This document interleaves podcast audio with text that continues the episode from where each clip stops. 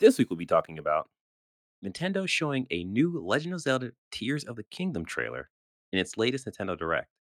Nintendo, again, investing in their employees despite falling sales numbers. The Negro Leagues coming to MLB The Show 2023. Apex Legends Season 16 is bringing a whole lot of changes. All this and more on Season 7, Episode 6 of Press X starts Gamers Digest.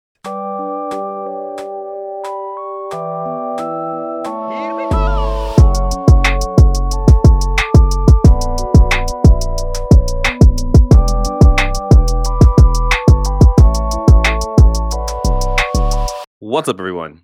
I am your host, DJ, aka Sexy Bad Choices. I am joined by, Oh yeah, uh, just me today. Hey everyone, it's me, Avery. and you have the pleasure of sitting down for a rare but fun fireside chat. For those who know, no. For those who don't, you're young. Enjoy your life. Press X to Start Gamers Digest is a video game podcast that condenses the most important gaming news from the past week into an hour long meal just for you. We are live on YouTube every Sunday, 3 p.m. Eastern Standard Time. Don't forget, you can support us by liking the video, subscribing to the channel, and hitting the notification bell. If you are listening, we would greatly appreciate you leaving us a review on Apple Podcasts or the podcast services you are tuned in on. If you want to join in our conversations, you can by joining our Discord at pressxnumber2start.com slash Discord. All right. Now you know who we are. Now you know what this is. Now you know where you can contribute to our greatest endeavors. I think it is time that we jump into the gaming news. Ari, what's happening? Yeah, uh, a lot happened this week. Mm, well, not nothing big eh. I've once again forgotten how conversations work.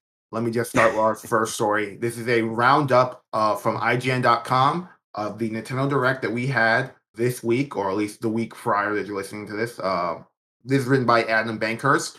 They didn't do this list in the chronological order in which the uh, actual games were shown.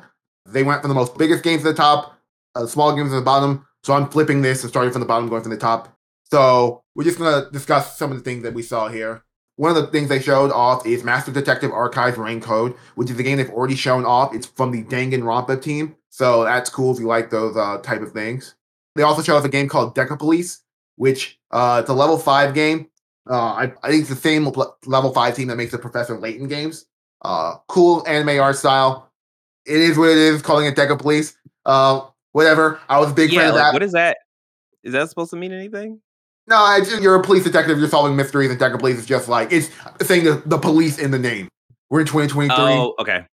Gotcha. I'm gotcha. just saying, I love the Astral Chain. I was a psychic Mhm. cop in that game. I got no problem with this. Uh, then we got one of the weirder games on Switch that sort of reminds me of how not barren, but how weird the Switch ecosystem is for like big games. We got Fashion Dreamers, which seems to be they took the fashion part of most games that they put in as the side part and just made it the entire game. So we'll see what the depth of this game is. yeah. So this was interesting because I I jumped onto the uh Nintendo Direct kind of late. So I jumped in like midway through this and I'm like what is happening? And then they flashed the the actual black character and I was like, "Oh, that skin tone is not okay." But I, I was I was just so lost in the sauce. it's not the skin tone as the problem. It's the fact that they have one facial archetype, which is the standard anime thing, where it's like, oh, this is a dark skinned anime character. So yeah, put, yeah, yeah, yeah. yeah, I, I definitely had that same feeling, but it was Okay. just, it was, it was so off-putting because one, I didn't know what I was looking at, and then it just flashed the character. And I was like, "Whoa, what's happening here? What is this game? is this a game?" so I was I- just so lost. yeah, I don't, I don't know if it's really a game. Uh, Omega Strikers is coming to Switch, which is a game that was made by ex Apex team. Oh well, I only know it because the ex one of the former Apex devs is on the team, so I get a lot of notifications from this game. It's made by uh, ex. Uh, I want to say uh, MOBA creators from I want to say League and Dota and things like that. It's relatively popular on um, on PC, not like super popular, but it's earned its niche, and it seems like an interesting game. It has a very anime aesthetic into it, like It uh, reminds me of the um, the Super Giant game. uh, Hades or Transistor. No, uh, no, they they're, they're Oh, they're Pyre. them. Pyre. The Pyre, that's what it is. Yeah, yeah, yeah, Yeah. yeah. The- Yeah. They also showed off Ghost Trick uh, Phantom Detective, which is, I believe, a return to the Ghost Trick franchise since it was like a DS game. So that's cool. Uh, we also got We Love Katamari Reroll, which I believe is a bundle of the remasters of the Katamari games. Yeah, so that, that like those are classic, really great games. So it's cool they're on Switch. Yeah, Uh, that's cool to see. a game that sort of surprised me fantasy life i the girl who steals time like okay oh it's fantasy life one Uh, no i think it is i this is so dumb Uh, Yeah, I think it is I. Yeah. yeah uh huh. Thought we had gotten away from the farming uh sim games in this direct but like, Mm, can't escape it you can't mm. escape it Can't escape it. Nope. in a uh, not confusing, but I was surprised by the game that stood out the most to me in this is uh Harmony: The Fall of Reverie, which is from the Life is Strange team. Don't nod. Uh, they're also making that Irish uh, Ghost Hunter game, so it looks like they're making two games. This one seems to be geared for the Switch. It's probably a Life is Strange as visual novel, uh, walk around an environment kind of thing. Has a really cool animated art style that I think it Yeah. looks really cool this is one of those games that I'm putting on the Avery Williams. I'm gonna sit here and cry about this woman's trials and tribulations kind of a thing. But Yeah, this definitely stood out to me as well. I, I think the animation is like superb. It looks really interesting, and like I'm not really one for these kind of games, but this one was really just intriguing to me. I was actually waiting to see if anyone was going to put this on their fantasy critic league. No one did, and I was like, "Huh, okay," because I was definitely going to counterpick that, or not counterpick. I was definitely going to try to bid over to to get this, yeah, but no one did. So I was like, okay, I'll, I'll I'll wait. I'll wait on it. But yeah, it- like it's it's a weird game because like Dontnod is making a AAA game on one side, and as someone who likes their last AA game, Vampyr, I'm like, I don't know if you guys have the resources to make this game Mm. sing. Uh, and then they're doing this as well, so I don't really know what they're doing. But we now live in an era where like studios have to sort of be masters of none, especially when they're not owned by a big group. So like I'm I'm hoping this all pans out for them. They also showed off Samba de Amigo Party Central, which is a uh, brand new Samba de Amigo game. This is from Sega. Uh, yeah, I, I'm not a Samba fan, so it's like it's cool. It'll probably it'll probably go hard with the uh, HD Rumble. Uh, they also showed off a new Professor Layton game.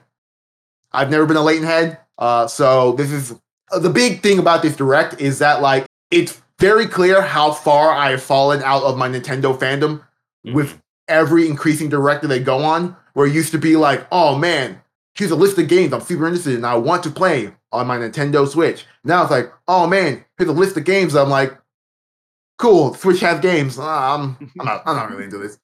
Yeah.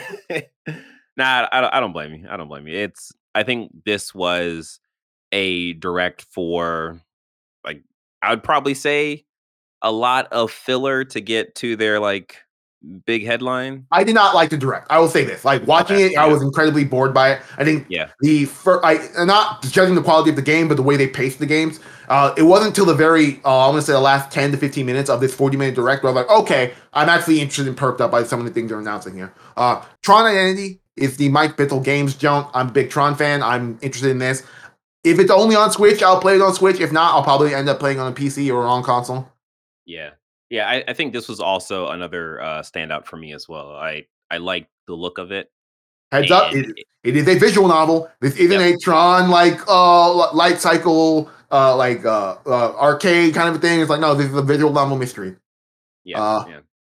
Baten Kaitos 1 and 2 HD remastered. Now, ignore everything I said about me not giving a shit about this direct and uh, everything I said about the uh, Don't Nod game as being my most standout thing. This was the Avery Williams Nintendo nostalgia of the GameCube era, being like, oh, they're remaking Mm. Baten Kaitos HD remasters. Do I want to lose another 100 hours of my life playing this game on a console that I don't normally play video games on? Oy. We'll see. Yeah. We'll see. yeah, I, this was one of those games I was like, oh, that's a weird title. I think this had the uh title key art that was the most confusing because it was like all green and kind of viney where I couldn't even really tell what the actual title was.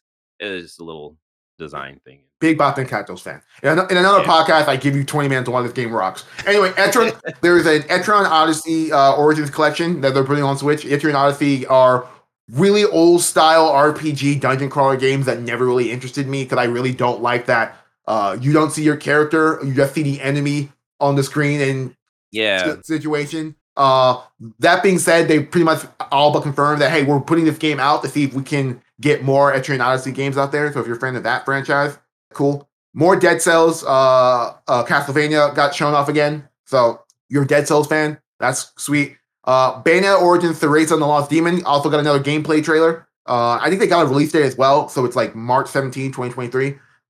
I unfortunately didn't play Bayonetta 3, so like I think I'm out on Bayonetta for the time being, as long as it's a Switch game and Devil May Cry 5 exists. I'm like, I'll, I'll, I'm fine. Uh, Octopath 2 got a demo, uh, so that game is also out. It's also coming to all platforms now, so it's not just a Switch game, which is uh, in my ongoing what's going to happen with Square Enix situation tells me a little bit of how I feel about what that organization's relationships is going to be with other studios. Uh, Sea of Stars got a release date the demo. It's coming out in August. Uh, you briefly played the demo. Yeah, so I I played this. I'm a lapsed um I don't even it, it, I can't even say JRPG fan, but like when I look at this game, I think my time I spent in like what is Secret of Mana, those kind of like top down world traversing kind of RPG kind of things. And I was like, "Oh, this looks cool." I played it. It's cool. It's just I think I'm just I've I've moved past like these genre of games where it just doesn't I don't see myself actually buying this and sitting down and playing it when I can be playing other games that are more visually appealing for me. So Fair. Uh, they got Disney Illusion Island got shown off again. We last saw that at the D23 Disney Showcase. Uh, Mhm. This game looks cool. It still very Yeah. much looks like a Flash game to me. Yeah. Uh, but it looks really good in terms of like cool aesthetic, art style, and things like that. And not in the cool Rayman type of Flash game, but in the very much like uh, I, I played this on Newgrounds yes, yes. circa 2010 situation. I totally feel that. Fire Emblem got more DLC for Fire Emblem Engage, a game that kind of came and went. As someone who's a Fire Emblem fan, it was just like it was such a weird thing to see that game just come out and just like be instantly forgotten in the grand scheme. But they seems to be.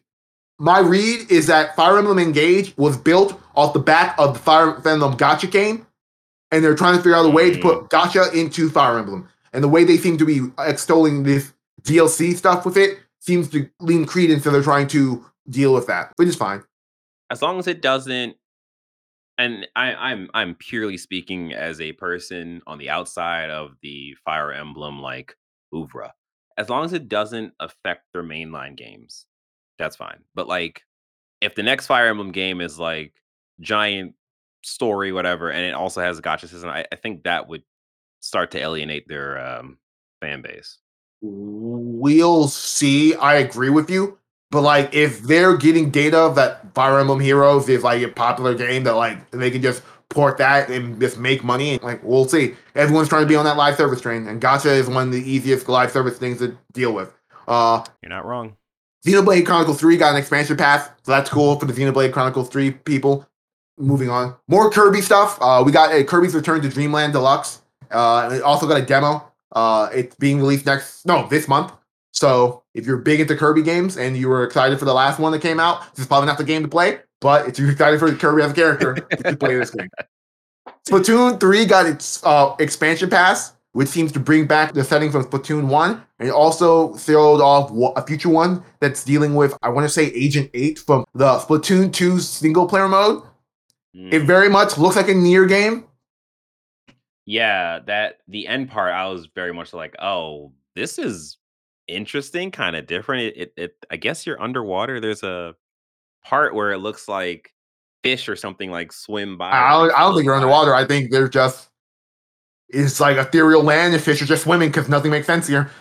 True, true. Next, they showed off more Mario Kart 8 Deluxe uh, and more of its new tracks, also revealing that Birdo is going to be a playable character. And one of the new tracks is pretty much based off Yoshi's Island, so that's cool. Mm. Uh, once again, we're never getting a Mario Kart 9 or a Mario Kart 10. Not at all. Actually, if I'm all. Nintendo, I count all the Mario Kart 8 Deluxe content as Mario Kart 9, and I just go to Mario Kart X. That's actually not a bad idea. And Yeah. I I doubt the fan base would be like, "Well, where's my nine? Yeah, like, no, out there." no one gives a shit. No one gives a shit. Yeah, One of the. DS games is counted as like six, so it's like no one gives a shit. Uh, Advance Wars finally got a release date. One plus two. Uh, it's coming out on April twenty first, twenty twenty three. I swear to God, Russia, if you fuck this up for the fan base, I will, I will personally join the military and fucking and do a little war crimes. Nothing major, nothing major. Just a little war crimes. just a little, Just a little. just a, just a little bit, Just a little. Uh, now we're getting to the meat of the big content that they talked about that was scattered in between this. Number one is that the Game Boy and Game Boy Advance are being added to Nintendo Expanse, uh, the Nintendo Online service. Game Boy for based on Nintendo, and Game Boy Advance for Nintendo uh, Online Expansion Pass. So shout out to Sean for paying for that for some reason. But this was completely uninteresting to me. Uh, yeah, up until Yeah. I saw what they were coming up later, which was the Oracle Season and Oracle of Ages of Legend of Zelda games, which are fucking fantastic, and then Mhm. Golden Sun there. And anyone knows about my creative endeavors know how much Golden Sun is in the DNA of everything I've ever done in my entire life. yeah. So I'm super excited to maybe play that game again. Wish I could play that game again with trophies, but that's neither here or there. Uh, I'm excited for that. The only thing that will get me more excited is if when they finally put the Pokemon games on these services, they're all connected to the same goddamn Nintendo home service, Pokemon home service, so that I could play this game. I could take Pokemon from that game and put it into the more modern games instead of just So- being like, Sorry to interrupt, but Pokemon being on this service, that is what I am curious about because I had a Game Boy, I had a Game Boy Advance, I had a Game Boy Color and all that stuff, but like really and truly, I was just playing Pokemon games. And part of me wants to believe that Nintendo would put this on this service and like, hey, just download it. But the other part of me, the, the, capitalistic side of me, thinks Nintendo would be leaving money on the ground if they put this on the service without somehow figuring out how to charge extra money for it. they already charged extra for it. They made remakes of these games. Oh yeah, yeah, that's true. That's true. But the originals though, No, that's where you charge seventy dollars. That's where you charge seventy dollars. Well, uh, on this logic, 'cause I know you're trolling me right now, but on this logic, is that you have a $60 version of Pokemon Red and Blue versus Pokemon Let's Go. okay? Yeah, that's true. Yeah. One that works with every other version of Pokemon going forward. There's no real reason to say, let's not put the original red, blue, and hey, let's fuck around and put green on there on the uh, Pokemon Game Boy service. I don't think it's losing any money because like you already have a version of that. One that like people want to play for nostalgic reasons. hmm No one's gonna get the service for it. Because the people who want to play those games have already hacked the cheating Already are playing those yeah. games online, and there's another version of them that exists already. It's like uh, Last of Us Part 1 and Last of Us Remastered being on various places and platforms. Yeah. Okay.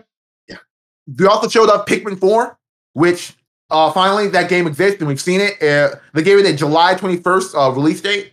Game looks cool. There is another weird looking dog in the game. With two feet. And they also seem to be hinting at a like, I want to say Dying Light 2 nighttime aggressive uh, enemy mode. So that whole scene just screamed uh, Bugsnax to me. Yes, it reminds me so much was of the ending of Bugsnax. Really? like almost shot for shot. oh man. Uh, then we got Metroid Prime Remastered, which is finally shown off. It's not the Metroid Prime Trilogy Remastered, it's simply Metroid Prime Remastered. Uh, it is the remastered version of the GameCube uh, version. Physical copy uh, will be available February 22nd, but they released it digitally day and date, which I think is pretty cool. I love Metroid Prime. And if I was more active in the Switch ecosystem, I would have 100% bought this game just to see how Yeah. they handle dual analog aiming. Because original Metroid Prime, you had to aim and then lock on. And then you once you've locked on, you were like sort of locked in an animation. It's interesting. Yeah. This trailer looked really, really good. Like I was very impressed with how graphically um uh, nice it looks compared to the grand scheme of where we are in our console generations and so on and so forth. I, I never played Metroid Prime, and it was a thing of, oh, this looks interesting. At the time, I heard about, you know, what you're saying with the controls and how it plays. I was like, that doesn't even really appeal to me. And then also the whole like you are in this space and you're trying to figure out like what's happening in terms of the the bugs and stuff. I, was like, ah, I really want any part of it. But like now, it's very interesting. Like I I may or may not try this out. Yeah. And then the big game that they showed off, I guess what my guess is the entire reason Nintendo Direct exists is they showed off more Legend of Zelda Tears of the Kingdom. They showed off a new sort of uh, how would I say this way to interact with the world. So it seems to be like you're going to have your base Sheikah Slate and all that abilities. You're also going to get a magic arm situation that will allow you more ways of articulate, manipulate that world. There seems to be some implications that like there are other modes of travel about this world. Like uh, they show like you in a car at a certain point, and there is yeah. speculation that they're taking the success of the first game with insane physics and building that into the world in which okay, instead of you making a car of all this random shit, here are all these car parts that you can put together and will function in the car, and you can manipulate and shape it in any way, shape, or form that you want. They show flying vehicles as well. Yeah. They've said yeah. it's going to be their biggest game uh, in terms of like the size of the game, looks like their biggest game ever. I still yet to actually finish the original Breath of the Wild. Once again, this might be the game that brings me back to playing a game on my Switch. It might be. My only concern is that do I like? I'll, I'll bring it up to our next two stories. In reference to Nintendo Direct, we got two stories. One is from Ethan Gach from Kotaku.com. Only some Switch games will be seventy dollars. Nintendo says. Uh, this game is a seventy dollar game Yeah. in in a world where people got up in arms about the increase during this console generation, I think this is the most flagrant price increase I've seen all generation. Like for the yeah, yeah. I so let me just roll back to the the trailer. I, I'm showing the trailer right now.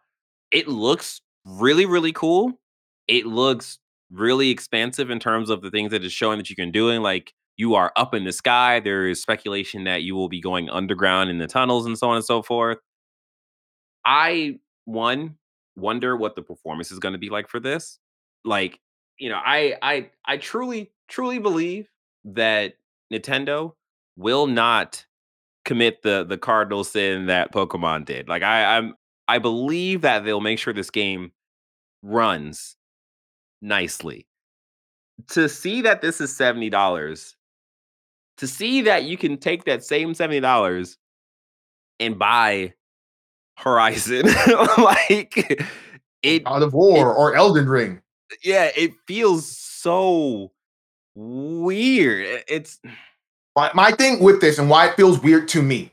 I have been someone who's very vocal. I don't give a shit about the price of a game. If it's a game I want to play, I'll buy it whatever as long as I think it's yeah. fair for everything around it. So like I'm not gonna spend hundred dollars on a game when every other game is seventy dollars unless you can look at me in the face and justify why that game is hundred dollars. Right. But if video game prices all went to hundred dollars and like I personally, I know we had this argument in the back and then I would personally be okay with doing that based on my, my consumption product. I understand right. prices and everything like that, but that's just me personally.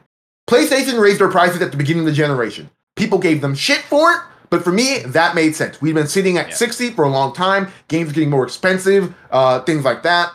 There is an argument about profits and things like that. You're making X amount of money on this, you can lose money on that. But like, I get that from a business standpoint why you would raise the price. Xbox stood the same, then went in two years later and said, okay, now we're going to raise the price. Okay, fine. This is a brand new generation. We haven't even really gotten real Xbox Series X games.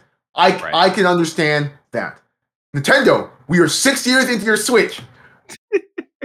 you're raising the price of this game,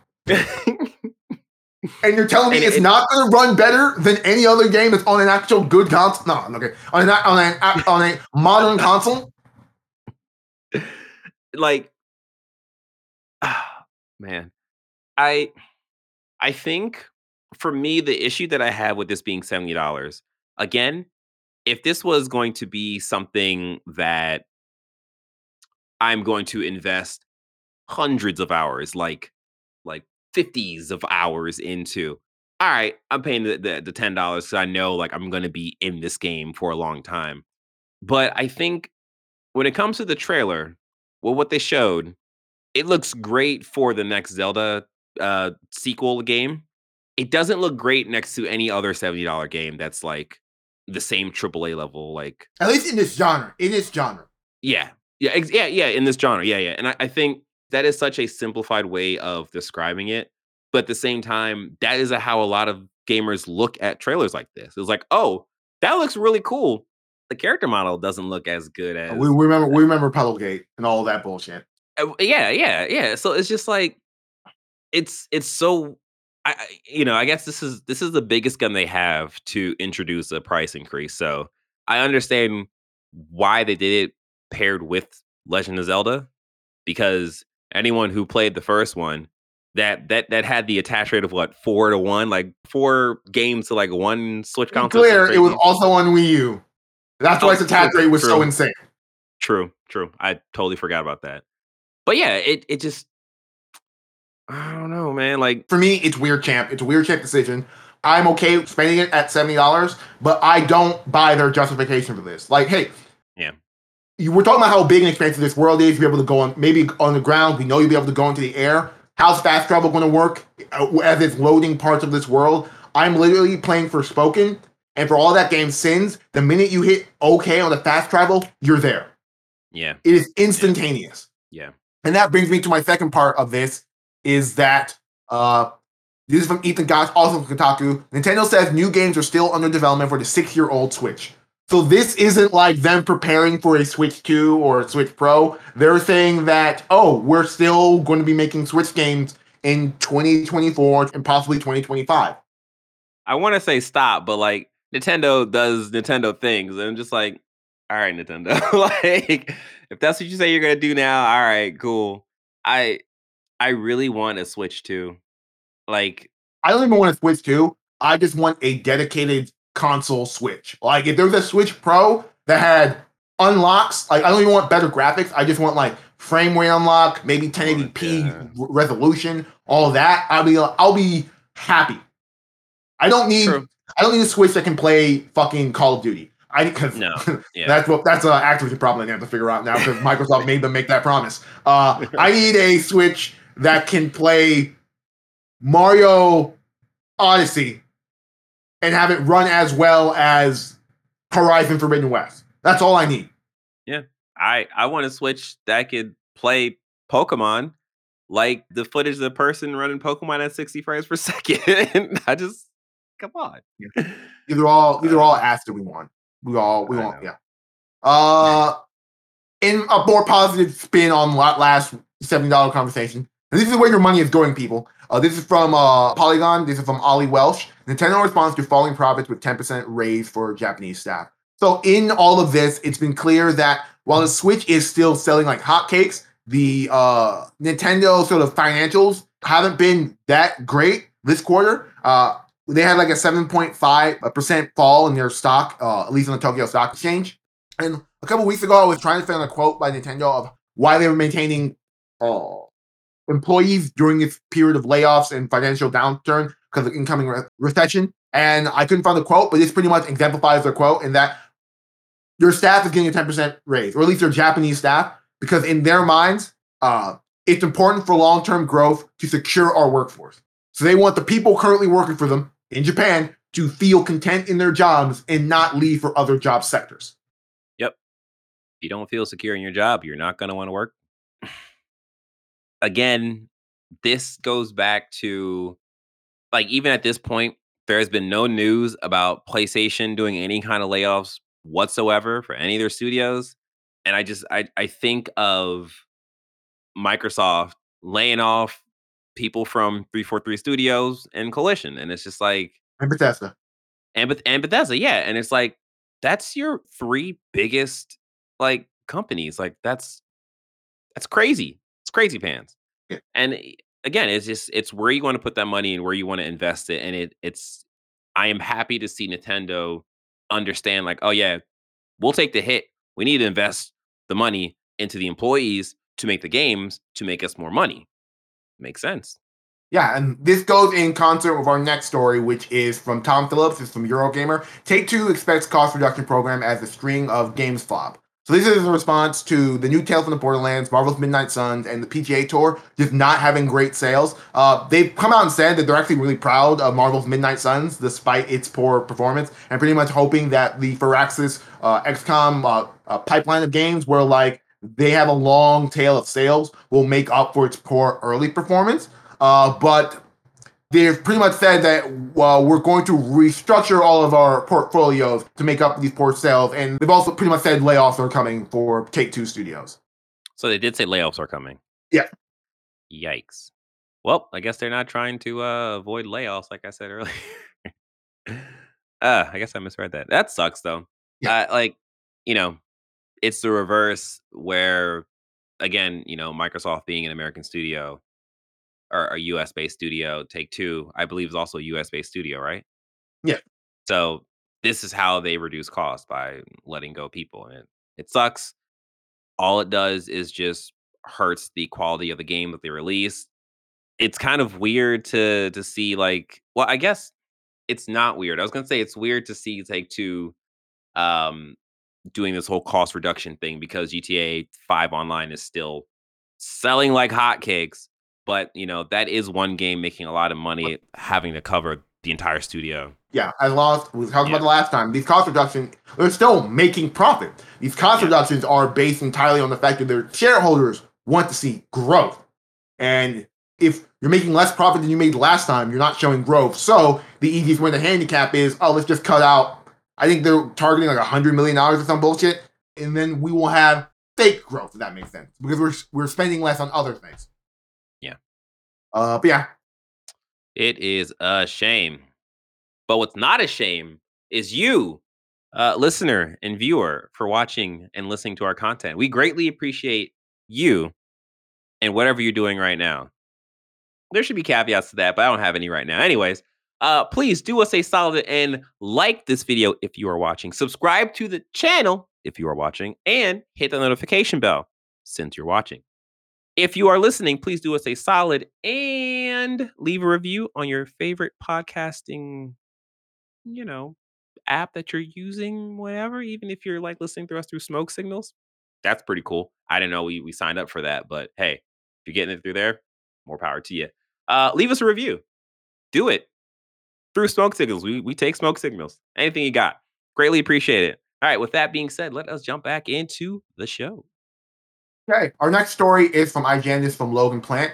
MLB The Show 2023 will feature legends from the Negro Leagues. So this is something that popped up on PlayStation, and this is their essentially their Black History Month activation. Is that they're using MLB The Show to show off the uh, the Negro Leagues, which was a, an important part of the foundational history of American uh, Major League Baseball.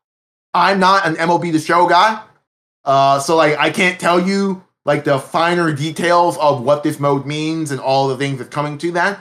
But from what I can tell, it's going to be a sort of like living gamified museum of games featuring these uh, players that you will be able to experience and learn from, which is really cool. Yeah, I absolutely love this. I, I think this is a great idea. This is a great synergy between Black History Month and video games. Uh, I think more games should do this where they can. Um, I also I don't really follow baseball too much, so this kind of falls on deaf ears for me. Like I'm not going to get this because I wouldn't play it. Yeah. But again, I think this is really great. I think this is great for all those MLB people who are playing the game now and see something like this. Even for those who aren't aware of who these people are, aren't aware of the Negro Leagues, and think, why is it called the Negro Leagues? That seems very antiquated. Eh, It makes sense for the time. Like, you know, it is what it is. But overall, I think this is cool. Yes, I also think it's cool. This game, I believe, uh, Xbox still has their deal with PlayStation in regards to this. Well, their their deal with Major League Baseball in regards to the game going to be on Game Pass, Game Digital when it comes out March 28, 2023. Uh, the uh, the I totally forgot about that. yeah, yeah, well, yeah. Uh, the scuttlebutt that I've heard off the grapevine through various streets is that a why PlayStation isn't doing the same thing with PS Plus is that I'm pretty sure the Xbox Game Pass deals also have the exclusion clause in them Mm, that PlayStation deals have. So why these games wouldn't show up on a Game Pass. But I also believe even if PlayStation didn't have that deal, they wouldn't put this game on PS Plus based on the way they treat PlayStation Plus as a additive part of their portfolio and rather rather than the full front of their portfolio. Yeah. Yeah, Xbox players who care, check this out. Well, Xbox players who have Game Pass, check it out. right? you mean that's all Xbox players, right? Mm. Right? No, unfortunately, you would think you would think the way certain people talk about it, you would think so. Right. Uh, yeah. Okay. So our next story was a story that I kind of want to do with Sean, but he's not here, so I have to run it run it solo. Uh, you're gonna have more hands-on uh like information about this next podcast when we've actually sat down and played it. But uh, this is a story from Stella Chung. This Apex Legends Season 16 Revelry. It's team deathmatch, reworked class system, and more. So I am an Apex believer in the uh, various conversations we have about battle royales. I've been very adamant that the best battle royale on the market as a pure BR experience is Apex Legends. Uh, we are 16 seasons into this game. It's been out for about, I think we're going, we're on year four, which is like huge. I like it. Season is insane. Yeah, it, it, it's a huge milestone. Uh, so they're celebrating this new season with the Revelry season. We're not getting a brand new legend. Uh, there was still a bit that we would get the uh, uh, Apex Legends mobile characters on PC, but if I, everything I've seen about the mobile characters seems to be they were built for mobile and to take advantage oh, of that okay. platform, so they'd have to get okay. major reworks, reworks to uh, show up on console. However, we are getting a new gun for like the first time in a year and a half since we got the car, the Nemesis rifle, which is a burst energy AR that speeds up the more you shoot it. So if you hold down the trigger, you're going to get burst like a hemlock or a uh, uh, or a prowler, but it's going to shoot faster. So think of devotion. This gun is going to be busted on release, and hopefully they figure out where it needs to be in the meta before Pro League, which uh, uh, Apex Esports starts off, because no one needs a gun like this on the floor at the power levels they're talking about. Is there is there like recoil that's accounted for? On, I'm playing. I'm playing on controller. Uh, there is no such thing as recoil. Uh, aim assist will solve all those problems. Oh, really? like here's here's a weird addendum. Uh, I have been playing with the same sense in Apex since I started playing which is relatively slow because I have bad aim and I need a sort of uh, slow sense to correct it. Mm-hmm. I changed the 4 3 classic. It's an aimbot. I get into fights wow. and my reticle just latches onto the nearest guy. I used to person over there. Shoot I used, I used to be really smart. I used to be really smart in this game. I, if I got a lot of kills, it was like, oh, it's a fluke. I'm now leaving any match where I survive past mid game with like three to four kills down. Ooh. So yeah, and that's a lot considering yeah, like yeah. battle royale. So yeah, yeah, yeah. So we're getting the AR. The big, the two big things about this season is they're treating this season like a full-on meta refresh. So the 16 seasons I've had to learn how Apex Legends meta and all the character interactions, that's all mm-hmm. gone because now they're introducing a very class-based system, a la sort of like a Valorant or an Overwatch, where certain classes have certain base abilities that change the way team compositions works. So real quick, before you get into that, what is your feelings on that? I think at a casual level, this doesn't matter. No one at a casual level gives a shit about the greater use of their abilities, interactions, the meta, macro, micro of anything. At the highest level, this changes everything fundamentally. Uh, Apex usually. Do you, do you think this is as big as a shift as Overwatch 2? Uh, no. Okay. Yes, I know. I think it's a bigger shift in Overwatch 2. Bigger, the bigger okay. shift in Overwatch 2, but it will cause less problems in Overwatch 2 because Apex isn't jettisoning a fucking entire. It's not a duos game anymore, and that yeah reframes everything. Oh, but yeah. So Apex used to have four classes: offense, defense, recon, and support. Now they've gotten rid of all of those classes, and now we're at five classes: skirmisher, uh, assault, recon. Recon is staying, defense is staying, and we're getting a new class. No, defense is gone. We got control, and we got support support staying. Uh, Recon Legends in old Apex got new ring information. Now that's gone. Now they get only uh, enemy information. So if they go to a beacon, they're going to get a UAV scan of the entire map. Uh, it changes the way certain characters in the game work. Like Valkyrie, Crypto are no longer the most meta characters they used to be for their core abilities because they no longer have the ability to scan beacons anymore. During this update, they also gutted both Seer and Bloodhound, so they're no longer as oppressive. So it's interesting. I really want to see. Beforehand, Bloodhound Seer used to be most aggro recon characters. Now it might be Crypto, which is interesting. Uh, support uh, is essentially what they put the defense legends in, and uh, essentially you're going to get blue bins and the ability to craft uh, banners at uh, crafters. So like if someone dies, you don't have to go get the banner. You can just craft it. Uh, at low level, this is fine. At high level, it's completely useless. This uh, class is kind of, I think it's one of the weaker of the new classes in terms of like usability. Uh, the f- control got a huge buff in that characters like Wattson, Catalyst, and uh, Caustic all now get to scan Beacon. So they get ring knowledge. So now it benefits teams who want to play zone for playing a defensive character and locking down a zone instead of what it used to be, which is like everyone ran one of these busted recon characters and didn't matter if you were playing zone or, or you were playing hard edge and fighting people. This changes everything. This also makes Wattson once again brings her up at the top of the meta. So all the money I spent right. on this character brings it back. I have to I have to relearn everything. Uh, Skirmisher Legends is Skirmisher Legends is they're taking all the movement legends. Every character who had sort of insane movement, they're putting them in the skirmisher uh, uh, tier, and they're pretty much boosting their ability to rotate. So Wraith Portal rotate being move across the map. Before, all these characters had Billy to micro rotate. Like they can move from one building to one building really easily.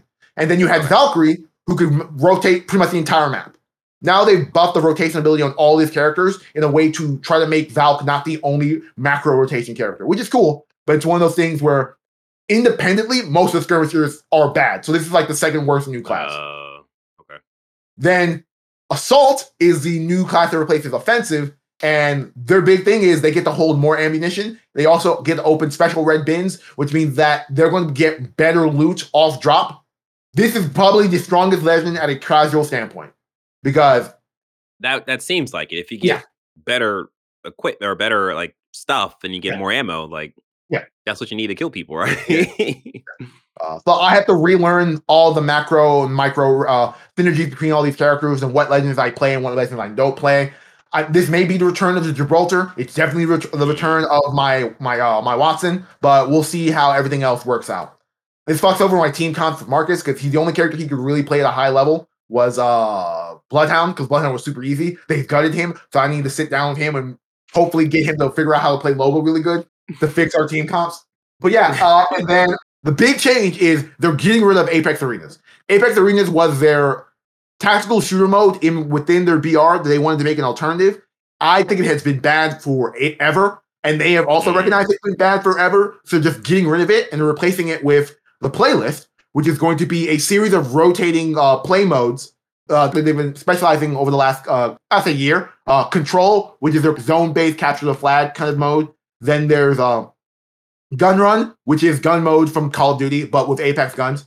And then the big thing they're introducing this season is Team Deathmatch, which is hey, those people who love Apex for its mechanics but don't want to play a BR and die in the first 30 seconds because they have no game sense and won't be able to insta re, uh, respawn. Revive. Respawn. Oh, here you go. Here's Team Deathmatch. You can play this. And you can just you can just run it, and that is the Apex update. Uh, this is a question that Sean had been posting in the chat as someone who's been the most vocal about DJ's complaints against uh, Apex Legends and how unfounded they are. He said, DJ, they finally added Team Deathmatch. Will you actually play Apex Legends now? So I think the addition to Team Deathmatch is probably the biggest, like, I guess, quote unquote, win for me because as a person who really has been getting his uh, their, their feet wet in the DMZ. Like battle royale was just never my bag. It was just it was it was always too slow, and then everything ramped up really quickly, and you died because of X Y Z reason, and just like all right, and you just kind of go back to the load screen, and then you just do the whole thing over again. Like it never really appealed to me too much. So for them to throw it in team deathmatch, that is very like, oh, I could give this a shot. The only the only problem is that, as I said, I am getting my feet wet in DMZ, and there is some synergy between Call of Duty and Apex in terms of the people in, from Infinity Ward made Apex, but there's just for me there's like weird movement stuff that doesn't I don't really jive too well with in Apex, and it's not even like oh you move faster. It's like it's like how you run and strafe. Like it's a weird thing that like I noticed playing the battle royale. And it's like I don't think I like this. But again, giving the option to play D match or T uh, death match, yes, like that is definitely more appealing to me. Where like I can see myself, you know, jumping in and like giving it a go and, and getting a better feel of the characters and how they move and X, Y, and Z and how the gunplay works. That's that's going to be a you, Sean, and Marcus thing because there's no shot in hell I'm touching team deathmatch. There's absolutely no value to team deathmatch to me. I'm already fucking goaded at the sauce at the actual things that matter Yeah. in Apex, which is game sense, which is the thing that D. He, this is what DJ is actually complaining about when he said, "Oh, like the it's it's the game sense. It's a game sense when it comes to battle royales." I don't necessarily think it's game sense. I think because like when it comes down to it, it is target acquisition and dealing with the target. Like target acquisition, that's fine with me. The one thing that I really like about Call of Duty over Apex is the time to kill. And I think the time to kill in Apex it's longer, so it allows you to be more flexible, figure out different strategies in X, Y, and Z. Whereas Call of Duty, you see a person, I, DMZ and Warzone, it's longer because you have the armor plates and whatever, but that I- just feels. I quicker to me. can't wait for Valorant to come on console so we can all abandon all these childish games and play a real game. It's Game where- shot, one kill. Yeah, a game where all of DJs, I want, I want, I want t- t- TTK to be zero, and I would be like, I want a game that's only game sense, and all that be the same thing. hey, let's do it. All right, our next story the next and final story. This is in relation to the ongoing Activision Blizzard stuff. I'm gonna keep it relatively brief, but Real quick, Sean's in the chat. Hi, Sean. You could have been here, but you're with your family. that's all me. Uh, Okay, so our first bit of story is uh, this is from Ethan Gach from Kotaku.com. The saga of Microsoft buying Activision Blizzard just took a wild turn. So the UK regulators, who have been the CMA and the UK regulators around them, have sort of uh, could have come to terms with how they feel about the uh, Activision Blizzard deal. Um, and how do I say this? Because I don't believe this, but this is what they said. Uh, they say if the deal happened, it would negatively impact UK gamers and it's bad for the UK scene. I don't necessarily believe that, but I'm of the mindset that I just want this deal dead to begin with. So Hmm. whatever, it floats your boat. If that's the way you went with, whatever. That being said, they've come to Microsoft and said something I probably said a while ago, what I thought was the best point about this, and it's the sort of bullet in Microsoft's entire argument about why they're buying this. They have said that Activision, the Blizzard, that's all uh, extra on what they really want, which is King.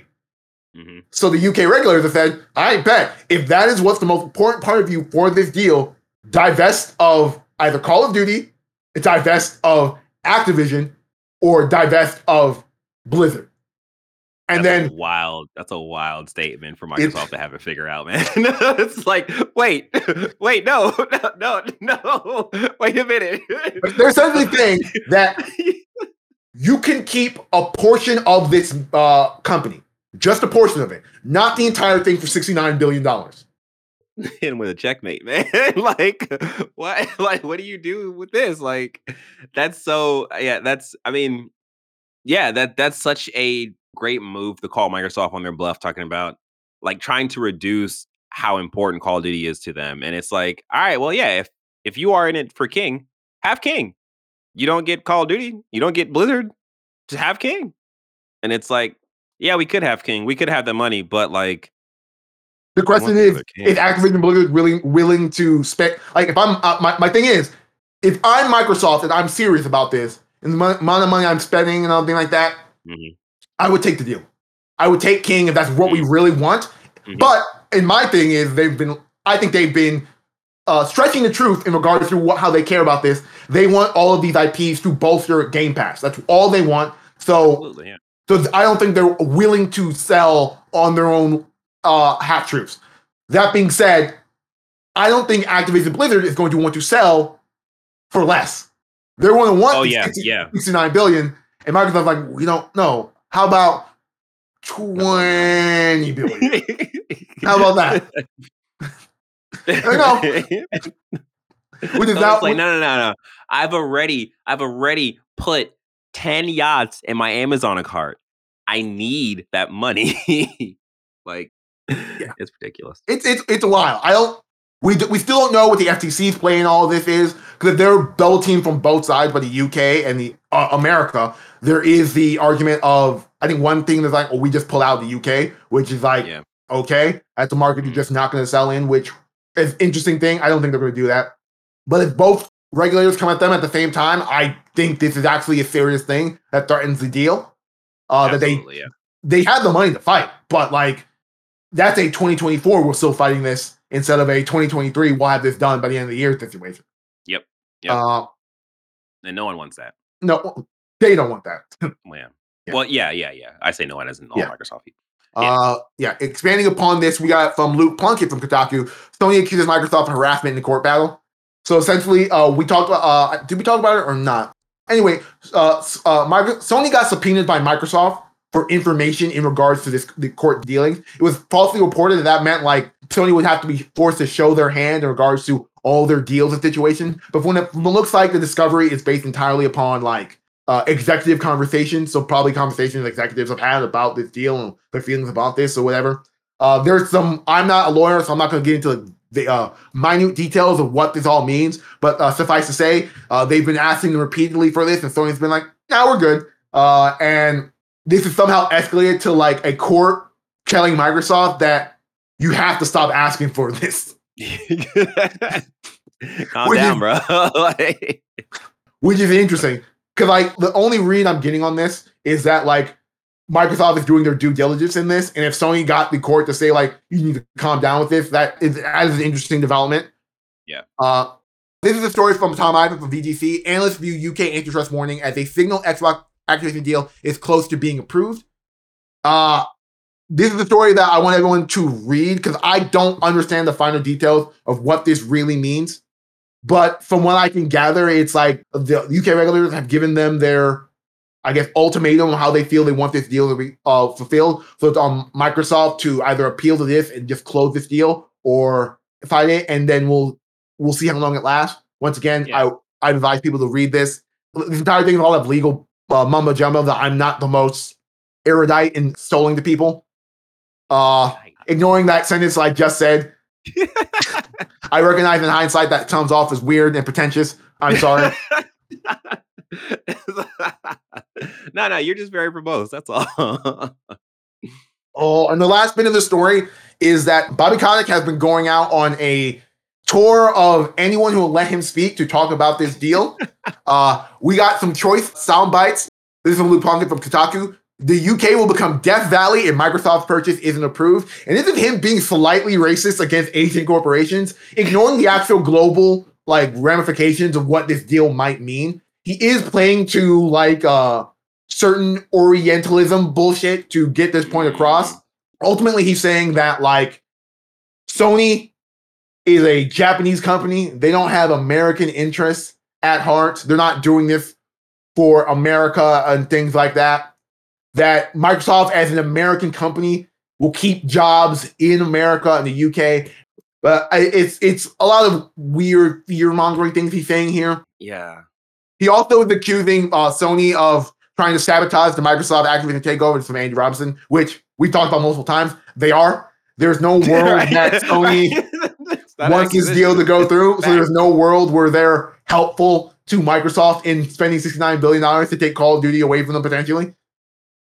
Uh, wait, wait, wait, wait, wait. You t- you telling me Kotick is mad that Sony PlayStation is trying to do anything and everything to stop this deal that's going to negatively affect them? Really? like what? I'm not saying they're doing everything and anything.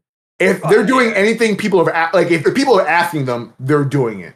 But they're not like, all right, we need to fucking hire spies to like Yeah. ruin this or anything like that. you Uh, shoot some tires out. his big application is the minute this deal happened that Sony stopped talking to Activision and that Sony also stopped talking to Microsoft. Uh, Microsoft has also corroborated that Sony isn't really talking to them on anything, which we know because they're not trying to help Microsoft in any way, shape, or form. Because any conversation positive with them is an approval of this deal, which is the antithesis of every talking point that Sony has. And then not talking to Activision, which is an interesting thing. But like, if I'm talking on a personal level, like, what? So you want to sell yourself to our biggest competitor, and you want us to talk like everything is fine? That being said, the PlayStation still has the deal, the marketing deal. But as far as I can tell, Activision Blizzard is more than happy with just spending all their marketing dollars to market their game by themselves and just put PlayStation at the end of it instead of show Call of Duty at PlayStation events. Yeah. And then the final dark uh, cloud over this is that Bob Kotick will absolutely remain Activision CEO if Microsoft deal fails. It is claimed. This is the only Yeah. downside I see to this deal falling through. Yeah. Is that Kotick will still remain a charge of the company. He's proven to be an awful human being, uh, but an okay businessman. So it's like this is a rock and a hard place in regards to how I feel about this deal. Because once again, I said this multiple times. I don't want trillion dollar company Microsoft just spending more money than their main competitor is worth to just buy other parts of the industry and be rewarded for that. That doesn't sound like I get it. You guys, quote unquote, don't have games of like 28 studios or some shit like that. But like, uh, I don't feel that this is the right play for the growth of the industry. Uh, you don't you don't want this to be the the signal for you know potential moves in the future because it no, they've, they, they've openly said that they're still going to be on a spending spree in terms of Yeah. buying studios after this. And I'm like, that is who else you buying like what the fuck that is absurd. Like, That is, no, it's 100% absurd. That's 100 percent absurd. You bought Oh two gosh. publishers. right we're gonna buy Nintendo next like And for so an Xbox fan, that's an absolute win. And I get that point of view that there's no reason to be this, but like that's here or there.